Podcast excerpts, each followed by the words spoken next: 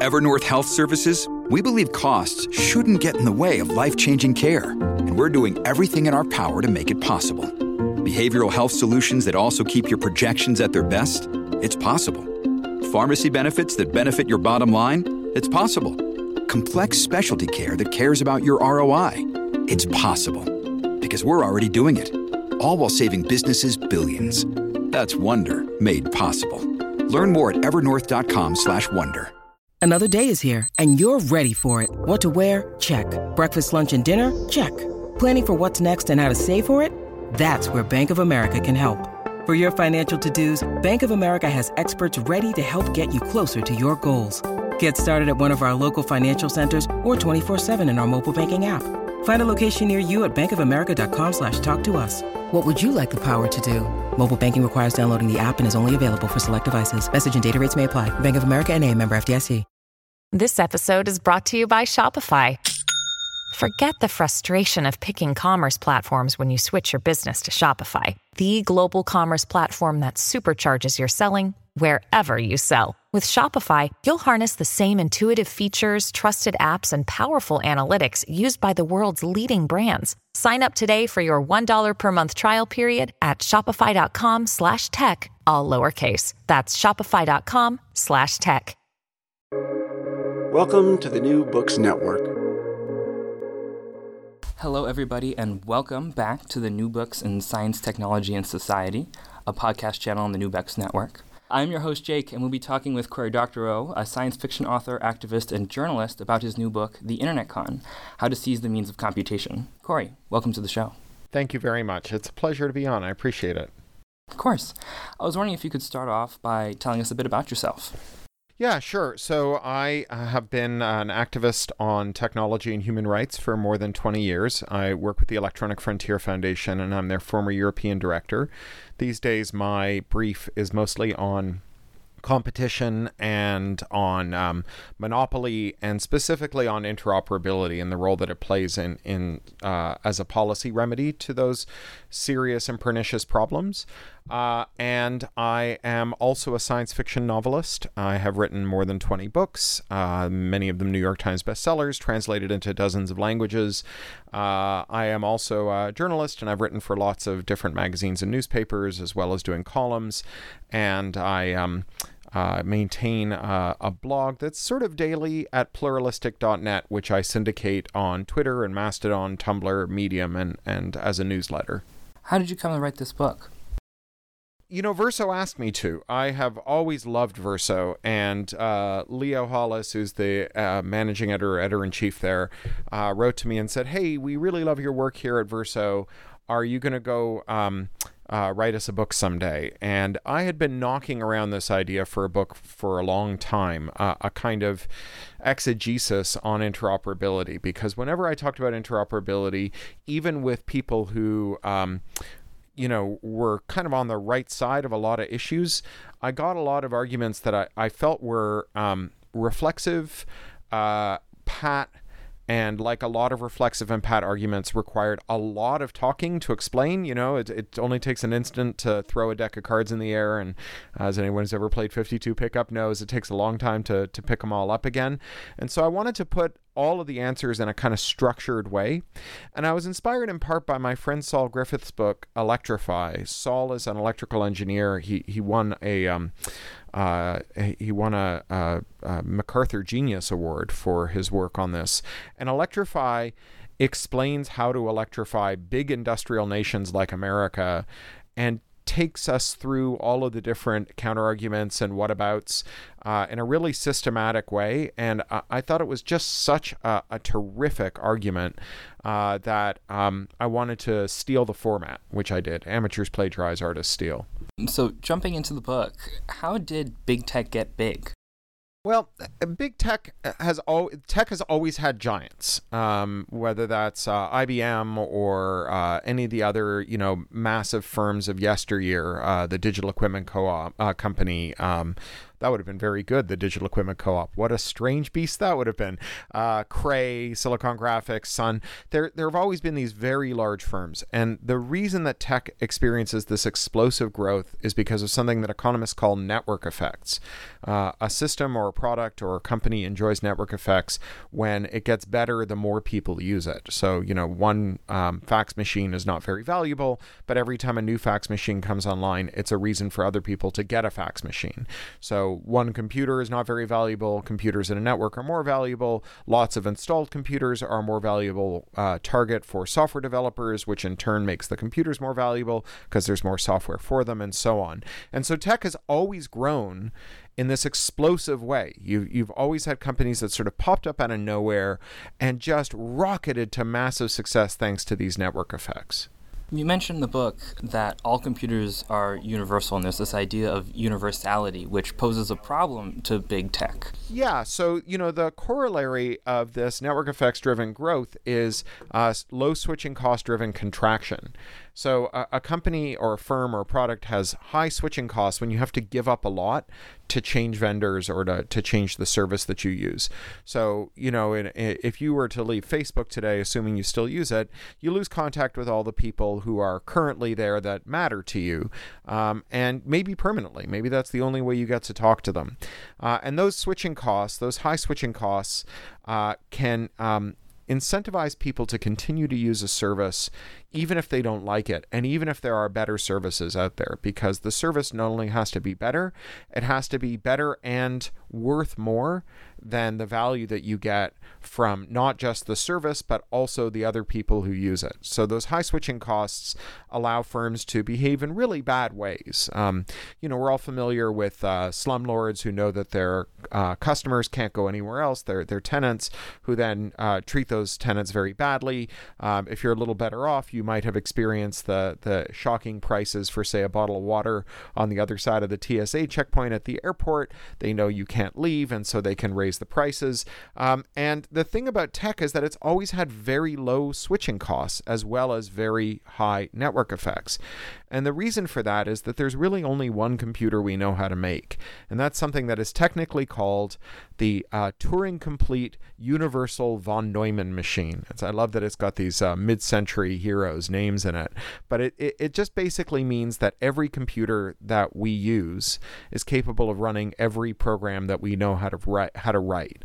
Now, some computers are slower than other computers. Uh, some computers are millions of times slower than other computers. Trying to run Photoshop on a UNIVAC from the 50s uh, might take uh, more time than there is left in the universe, but it, given enough time and enough electricity, you can run every program on every computer. And that means you can always run a program that lets you, you know, move your data from one place to another or change its format or continue to connect to a service even after you stop using it by, say, having a bot that goes and scrapes the messages from the people that you care about that are left there. Um, and, and that has meant that for most of computing history, the handmaiden of explosive growth was, was uh, implosive contraction. That companies got very big very quickly, and then the next thing you knew, they were a memory. And um, that was why we thought tech was so dynamic. That was why tech got this reputation for being this incredibly dynamic industry. Unlike, say, railroads or other capital intensive big iron industries, um, tech was always being disrupted by other tech firms. Um, you know, when, when tech bros talk about disruption, this is the origin of that doctrine uh, because tech firms are the most disruptible of all, far more so than, say, taxis. Um, but tech firms over decades, uh, thanks to changes in the way we enforce antitrust policy, have been able to amass really big monopolies. And monopolies have unique powers when it comes to regulation because when a company is big enough and powerful enough, and when its uh, notional competitors are actually more what you call frenemies and are happy to um, collaborate with them on getting policies that are favorable to the cartel, uh, then what happens is that they can secure policy that's favorable to them and disfavorable to others, disfavorable to their suppliers, disfavorable to their users, and especially disfavorable to new market entrants, competitors, be they startups or co-ops or individual tinkerers. You know the the infamous uh, you know two Stanford dropouts in a garage, uh, or um, uh, nonprofits or or even governments, and they can they can stop all of these different uh, potential sources of computing services and adaptations to existing computer services from gaining a foothold in the market. I'd like to touch a little more on disruption. Could you give us an example of what a disruption would look like in big tech? So, an example of disruption uh, within large tech firms, I think we can look to a historic example and then look at how that historic example was was interrupted. So, um, when Facebook first opened up to the general public, when, when it went from being something that you needed a .edu or a .k12.us address, which meant that you had to be either an American high school or university student to use it, and, and said anyone can use it, it had this really big problem, which was that everybody who would want to use social media already had an account on MySpace. And so uh, they would face very high switching costs if they left MySpace and came to Facebook. And um, Facebook made a bunch of pitches to them. They said, you know, we are the privacy forward alternative to MySpace. The crapulent, senescent Australian evil billionaire who owns MySpace, Rupert Murdoch, spies on you with every hour that God sends. Facebook is the social media service that will never spy on you or monetize your data. Um, and besides that, you can come to Facebook without having to give up on your friends. Um, we have a bot and if you give it your login and password, it will go to MySpace, pretend to be you, and grab all the messages waiting for you in your inbox and put them in your Facebook inbox, put them on your wall, and you can reply to them there and it'll push them back out to MySpace. And so that's how people can move from Facebook to MySpace without, or from MySpace to Facebook without um, uh, facing these very high switching costs. And then um, Facebook broke its promise and they started spying on you and the users couldn't leave. Um, they tried to leave. Uh, a lot of users uh, ran for the exit uh, when Instagram came along, and so Mark Zuckerberg uh, bought Instagram for a billion dollars and when his CFO questioned this, he got up in the middle of the night and sent an email to his CFO basically saying, We have to buy Instagram because our users like Instagram better and they're switching, and we have to make sure they can't switch. We have to make sure that, fa- that Facebook doesn't win on the merits. We have to make sure that Facebook wins because there are no viable competitors.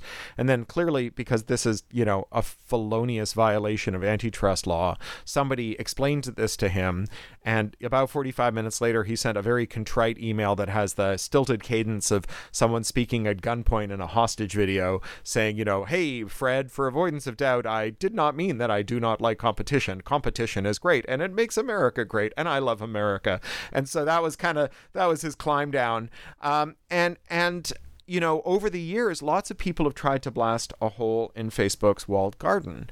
So there was a company called Power Ventures, and Power Ventures made a unified inbox tool that would just scrape your inbox for Facebook and for um, uh, LinkedIn and for Twitter and put them all in a single dashboard. So you could manage all your social telephones in one place and reply to people from wherever they were on, on this one dashboard. And Facebook sued them into radioactive rubble. The, they had uh, the money and power to uh, take that case to court.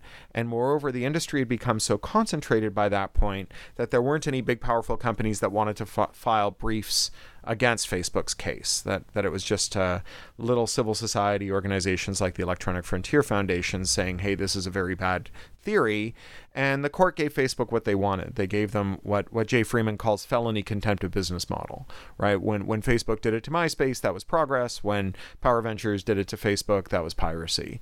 And um, uh, it doesn't mean that technologists have given up. Technologists continue to think about ways that they can make Facebook better.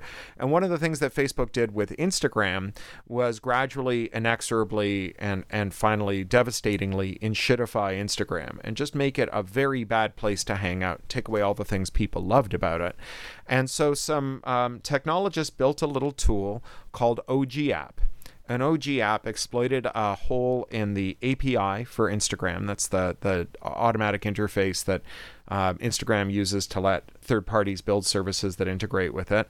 And um, OG app would take your credentials, your your login and your password for Instagram, log in as you, and then it would in an app show you just posts from the people you followed in reverse chronological order without any ads and without any suggestions, without any algorithmic ranking.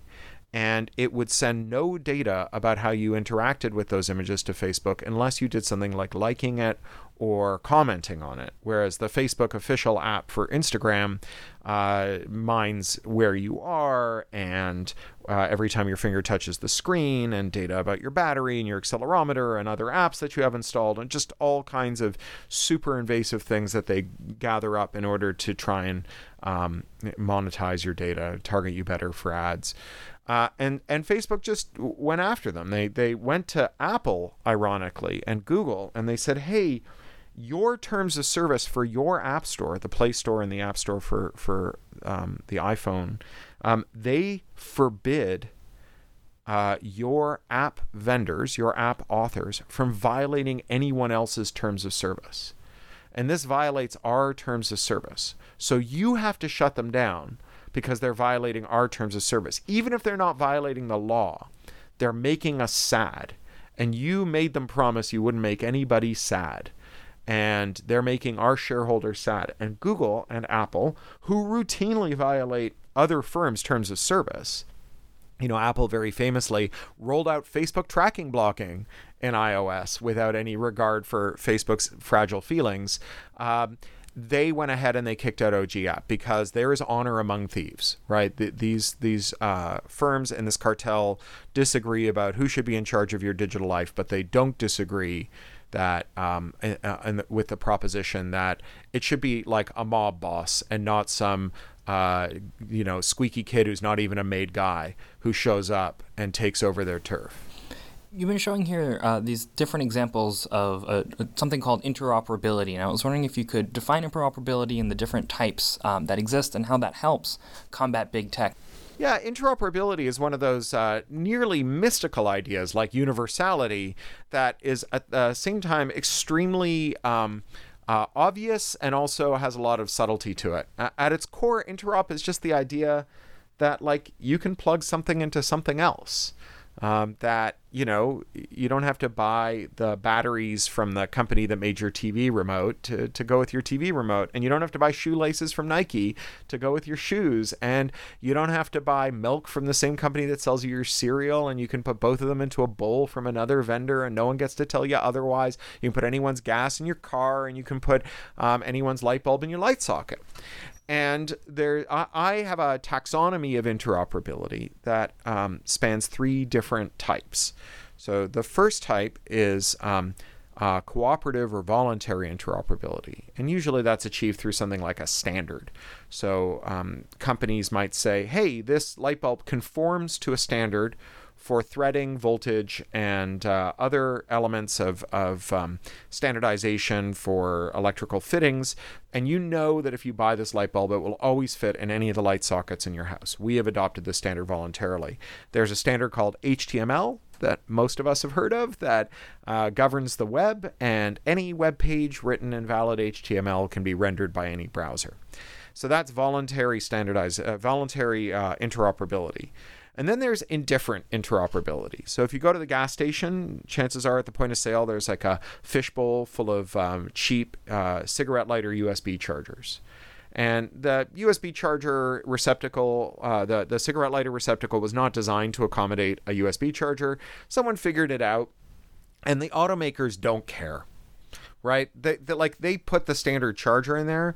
They don't. They didn't put it in there to accommodate a USB uh, charger adapter, and they didn't put it in there not to accommodate a USB charger adapter. They just adhered to the standard. You figured out something weird to do with it. That's your business. They're not going to get in your way, but they're not going to go out of their way to make it easy. That's just just them. You know, if you want to mix paint with your paint mixer, KitchenAid's not going to help you, but they're they're also not like deploying teams of engineers to figure out how to stop you from mixing paint with your with your kitchen mixer.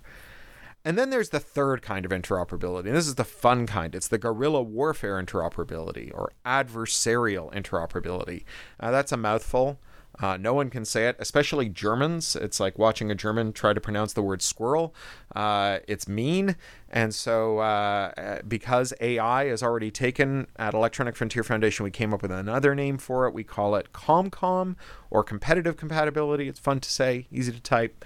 Uh, and so ComCom or adversarial interoperability or reverse engineering, that's when the company doesn't want you to interoperate with its products and you do it anyway because you know what? Fuck them. It's yours. You bought it and it's none of their goddamn business. So the third party ink cartridge that is designed to work with your printer, even though your printer is doing its damnedest to detect it and reject it.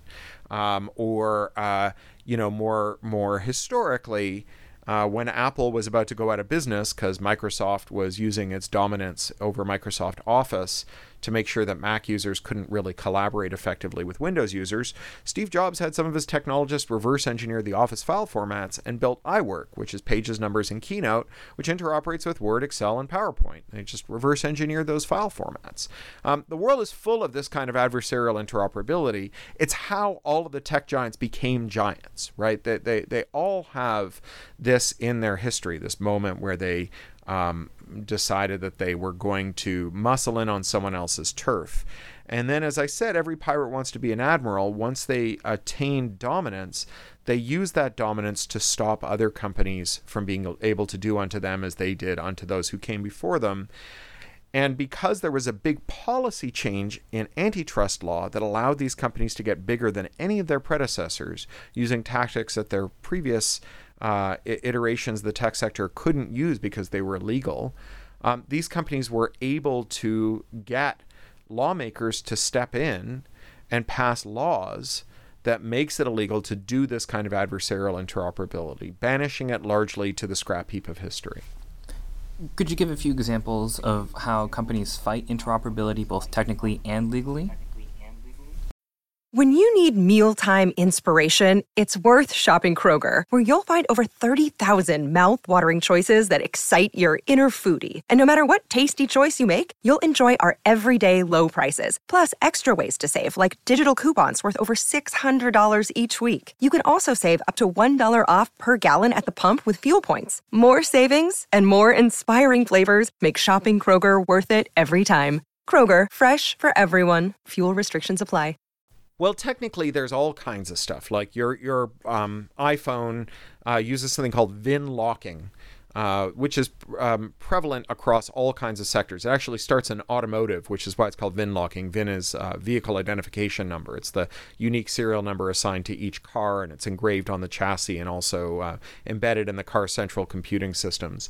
And VIN locking um, allows a device to query each of the parts that are eh, that make it up and say, "Hey, were you installed by the manufacturer or their authorized representative?" And the way that that works is that the device has a unique serial number, the VIN, and the part um, knows which VINs it's allowed to talk to. And when you install the part in the device, the device uh, notices that it has a new part on its network and it says, hey, what is the unlock code for this device? And if you don't provide a successful unlock code, a, a, valid unlock code, the device just refuses to work with it. So your car won't work with third party engine parts, a John Deere tractor won't work with third party parts, um, a ventilator from Medtronic won't work with third party parts, and your phone, your iPhone, is capable of detecting and rejecting uh, third party screens and batteries. And um, that VIN locking does a lot of interesting technological stuff, right? It, it, there's this whole cryptographic handshaking thing where um, the uh, the central computing element of the device generates a random number, and it sends it to the part, and then the part has a private cryptographic signing key that it uses to um, sign that random number in a process called hashing and then it sends the signature back to the back to the device's central computer. And the device's central computer checks the signature against a list of known good signatures and says all right i trust this part. And that is interesting chewy gnarly technological stuff. But there is a problem which is that hiding signing keys in technology that you give to your attacker right that you give to the person who you think is going to try and defeat it is technically called wishful thinking right? We don't give attackers access to the keys for the same reason that we don't put even really good bank safes in bank robbers' living rooms. Uh, you know, it, it, the bank safe goes in the vault, and the vault has got a guard because there is no such thing as a technology that can withstand unlimited attacks by an adversary who can work without scrutiny, without oversight, without without any form of interdiction or interference. And so, um, uh, Apple has another weapon that it uses here to stop you from reverse engineering it, which is uh, a set of laws that we commonly call IP laws. And in the free software, open source, open access world, the phrase IP gets a really bad rap. People don't like it. They say it's imprecise. They say it covers a bunch of different things that don't really uh, belong together. Trademark, copyright, patent, they're, they're all really different. They all have different rubrics. They all have different contours. How can we just call them all IP? But there is a pretty precise meaning in the way that firms use the phrase IP, which is any law or rule or regulation or tool that they can lay hands on that allow them to invoke the state to limit the conduct of their competitors, their critics, and their customers. And so in this case, Apple uses a, a, specific IP law, Section 1201 of the 1998 Digital Millennium Copyright Act, which prohibits reverse engineering of any effective means of access control to a copyrighted work, which in this case is the software in the phone, even if no copyright infringement takes place. So, breaking what's called digital rights management is a crime under the DMCA, and trafficking in a tool that allows you to effect that break is a felony punishable by a five year prison sentence and a $500,000 fine for a first offense, even if no actual law is violated. On top of that, they invoke theories like tortious interference with contract, which is a historically obscure contract theory that basically is like um, I had an agreement with you, and then someone came along and did something that stopped you and me from honoring our agreement. And that would be something like, oh, I don't know, like uh, I had an agreement with you, you were going to supply me with parts for my factory, and then someone came along and um, you know, uh, tried to rope you into a deal to stop you from supplying me with parts. That's tortious interference. But um, in this case, tortious interference means I, I, the manufacturer, presented you with a bunch of terms of service, right? A kind of impenetrable garbage novella of legalese, and you clicked agree, and that is our contract. And anything that someone does that helps you not do the things that I imposed on you with that awful terms of service is tortious interference. They might also invoke patents, just regular copyright as opposed to anti circumvention. They might invoke uh, cybersecurity laws like the Computer Fraud and Abuse Act and so on.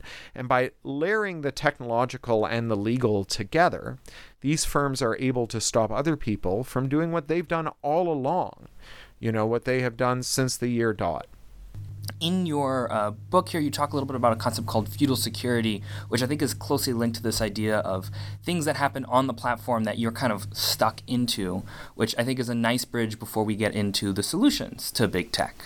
Yeah. So feudal security uh, is it's actually the, it's funny because technology is so feudal that there are two dueling ways in which technology is feudal, coined by two different theorists. So uh, digital feudalism is coined by uh, Yanis Varoufakis and coming out in his forthcoming book, it, uh, just because the I assume the listeners to this podcast might might be familiar with Varoufakis, I, I want to mention that and signpost that this is actually a different kind of technological feudalism. Uh, it is uh, the the feudalism of um, uh, Bruce Schneier, and Bruce Schneier is a security expert, and he says in in a feudal world. Uh, there are bandits out uh, out and about, and you are vulnerable to them if they want to victimize you. And so, in order to protect yourself from the bandits, you move into a, a, feudal lord's keep, like a warlord's keep. And in this case, that warlord would be someone like Apple or Google or Facebook. And they will hire mercenaries, security researchers, and experts who will stand on the battlements and they will defend you from all bad guys who want to exploit you. But the one bad guy who wants to exploit you or harm you that those mercenaries will never defend you from is the guy who signs their paycheck, right? The warlord themselves. If if Apple decides to invade your privacy or if Google decides to do something that is adverse to your interests or Facebook, their security researchers aren't going to use those bristling battlements to keep bad guys out. They're going to use them to keep you in. And um, you know, an example of that would be, as I mentioned, Facebook uh, is now uh, Facebook tracking is now blo- blocked on um, iOS devices, iPhones, iPads, and iPods. There's a little tick box that you have to tick to, to opt out of Facebook tracking. 96% of Apple users did it. Uh, I assume the other 4% either work for Facebook or got confused. Uh, and um, Apple uh, is quite proud of this, and Facebook says that it cost them $10 billion in the first year, which is, you know, reason to celebrate. But Apple also spies on you in exactly the same way Facebook does. Um, for exactly the same purpose, Apple has a rival ad network built into the uh, iPhone. And in the book, which I turned in six or seven months ago, um, I mentioned that this ad network would tempt Apple to spy on you. Uh, in the months since, it's come out that Apple is indeed spying on you. So I, I that one for sure. Um, and and this is the problem, right? That the the warlord is not protecting you because they like you. They're protecting you because that lures you into their uh, fortress, and then that fortress can become your prison. And we can't leave it to companies to decide who you should be defended from. Because, you know, Facebook uh, uh, is a bad actor, and Apple really does defend you from them. Um, and so, you know, that's great to, to see them do it. But if, if the last word on who you get defended from is Apple, Apple is going to spy on you too. Um, we need uh, another form of uh, regulation uh, to curb the excesses of these tech firms. We need another force that will discipline them as they are tempted to do bad things to you. I'm so glad you mentioned that because that was my next question, which is so what's part of the solution here? Is it ComCom? Is it government regulation? Is it both? I say that it's a mix of uh, mandates for interoperability. So in the European Union, there's a, a new rule called the Digital Markets Act that's going to force these tech companies to stand up these APIs, these advanced programmer interfaces that would let uh, a new organization come along and, and let their users escape to, to greener shores. So you could leave Facebook and go to a Mastodon instance, and you could continue to talk to the people you left behind on Facebook, and they could continue to talk to you, but Facebook couldn't spy on you. You wouldn't be subject to Facebook's content moderation rules. If there was someone who harassed you on Facebook that Facebook refused to delete, your own Mastodon server may just not permit any of their messages to reach the server and sort of banish them to the cornfield. You know, all of that, all of that stuff that allows you to uh, escape um, abusive conduct. The problem is that um, administering an interoperability mandate is really hard. Uh, you know, Facebook spends a lot of time keeping out bad guys, as we just discussed. And uh, one of the ways that bad guys go after Facebook users is by discovering bugs in Facebook's programs. Uh, it's uh, another aspect of this universality that there's no way to guarantee that a program is bug free. Something called the halting state program says that any program of more than trivial complexity will always have bugs in it. And, and there will always be people who figure out how to exploit those bugs and come after you. And so when Facebook detects someone using that API to drain its users' data, to steal data from a billion users, say, or impersonate users to their own users in order to trick them into giving up their credit card information or any one of an- another million nightmares. We want Facebook to like shut down the API, to hit the panic button and and lock it down while they figure out what's going on. But Facebook also has an enormous incentive to cheat, right? To say, well, we shut it down and it turned out to be a false alarm, but it took us a few days to figure that out. And during that time, all the interoperators who came along were not able to connect to Facebook. Um, and and we know what that looks like. There's actually an example of this from recent history.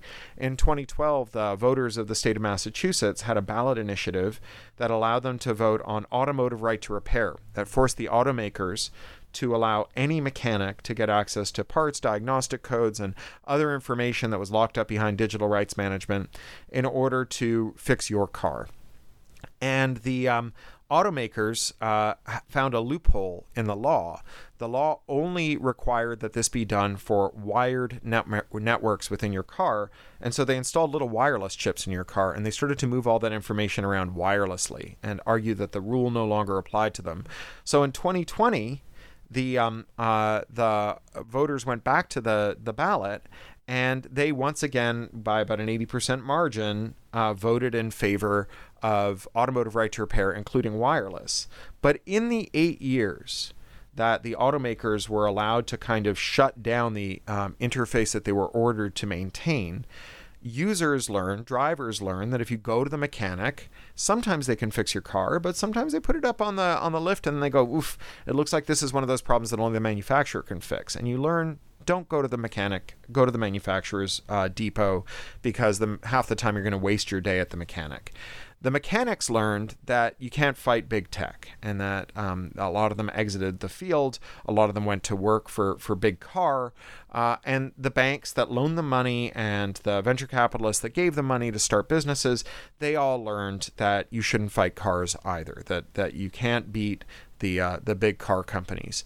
And so we would expect Facebook to try and teach interoperators the same lesson as well as their users. Yeah, you get a better service on the, the Facebook alternative, but um, it shuts down all the time. The people that you love who are still on Facebook become unreachable to you for days or weeks at a time. And for a regulator to distinguish a pretextual shutdown from a bona fide one is, is what lawyers would call a fact intensive problem, right? Because to a first approximation, everybody who understands Facebook's server infrastructure is a Facebook employee. And so figuring out whether a shutdown was a pretext or not might take years of back and forth technical debate during which time users are um, going back to Facebook, not trying to go anywhere else, and people who are trying to liberate those users from Facebook are, are exiting the field. But if you add ComCom to that, if you add reverse engineering, adversarial interoperability, guerrilla warfare, then um, if you are providing a service to your users that allows them to talk to their friends at Facebook and Facebook shuts down the API, you can just switch over to scraping, reverse engineering, and other tactics that um, would have been historically valid as a means of getting Facebook's users off of Facebook. The, the same tactics Facebook used to get MySpace users off of MySpace. And Facebook would strongly prefer the managed competition that comes from an API, which, after all, it, it has some telemetry from and can understand and make sense of and monitor and use to plan, to the absolute chaos, the completely unquantifiable risk of people being legally allowed to reverse engineer Facebook's services in, in ways that are detrimental to its commercial interests. That, you know, Facebook has a building full of lawyers that it preferentially goes to when someone tries to interoperate with it.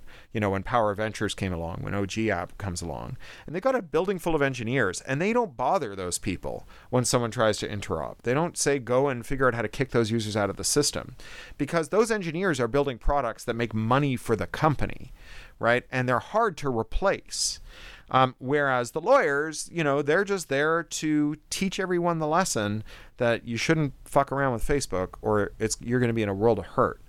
And so, um, if we create a situation where Facebook pretextually shutting down its API or otherwise making it unsuited for its purpose plunges the company into endless bush war, asymmetrical warfare, with the result that it has to surprise its investors at its next quarterly call.